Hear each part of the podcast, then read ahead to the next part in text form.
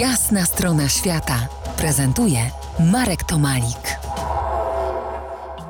Sudety intrygują w wielu wymiarach, także, a może przede wszystkim sztuką, architekturą. Ale to ziemie tak zwane odzyskane, nierdzenne, przez to trochę mniej chciane. Próbuję to rozwikłać z profesorem Marianem Kachniarzem. Śląsk naprawdę był krainą przebogatą.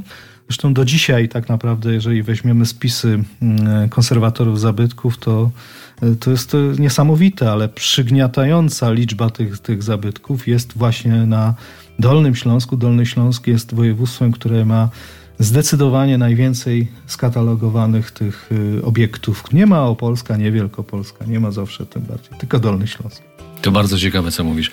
To może tak, historię zostawmy na boku. Temat Śląska może kiedyś jeszcze do nas, może do nas powróci, bo to bardzo ciekawy temat. Ja tam jeździłem też na rowerze i to takie niespieszne, pomimo tego, że to są obszary górskie, niespieszne, czyli nie, niezbyt pod górkę, niezbyt z górki, ale takie kolebanie się na, po, po, kolejnych y, wzgórzach między tymi wioskami to jest y, coś nie, nieprawdopodobnie relaksującego. Być może w Polsce są jeszcze takie y, miejsca, ale pod tym względem Sudety zaliczam tak rowerowo do jednego z najciekawszych miejsc dla rowerzystów. Jest sporo tych szlaków, prawda?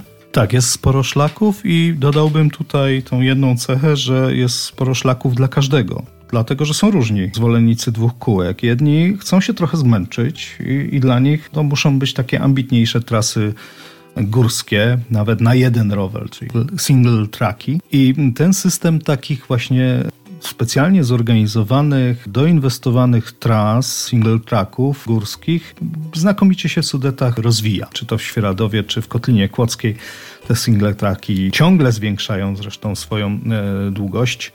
Natomiast dla tych, którzy chcieliby pojeździć na rowerze, ale nieco bardziej rekreacyjnie, odwiedzając właśnie przy okazji jakieś piękne miasteczka, urokliwe, zagubione gdzieś pośród y, gór miejscowości, bardzo często właśnie z tym z tymi dużymi walorami dziedzictwa mm, kulturowego, no to dla nich są właśnie takie trasy, które nie wymagają jakiegoś wielkiego wysiłku, poprowadzone bądź dolinami rzek, bądź dynami e, kotlin i które są no, przeznaczone właśnie do takiego rodzinnego rowerowania, moglibyśmy powiedzieć. Jest też cysterski szlak. Tak, no, różnie się te szlaki nazywają.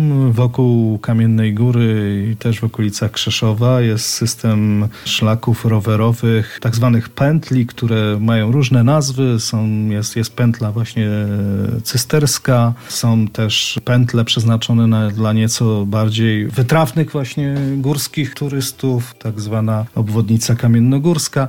Więc jest szereg tego typu szlaków, są do tego wydane odpowiednie mapy, więc dla zainteresowanych warto ten teren polecić.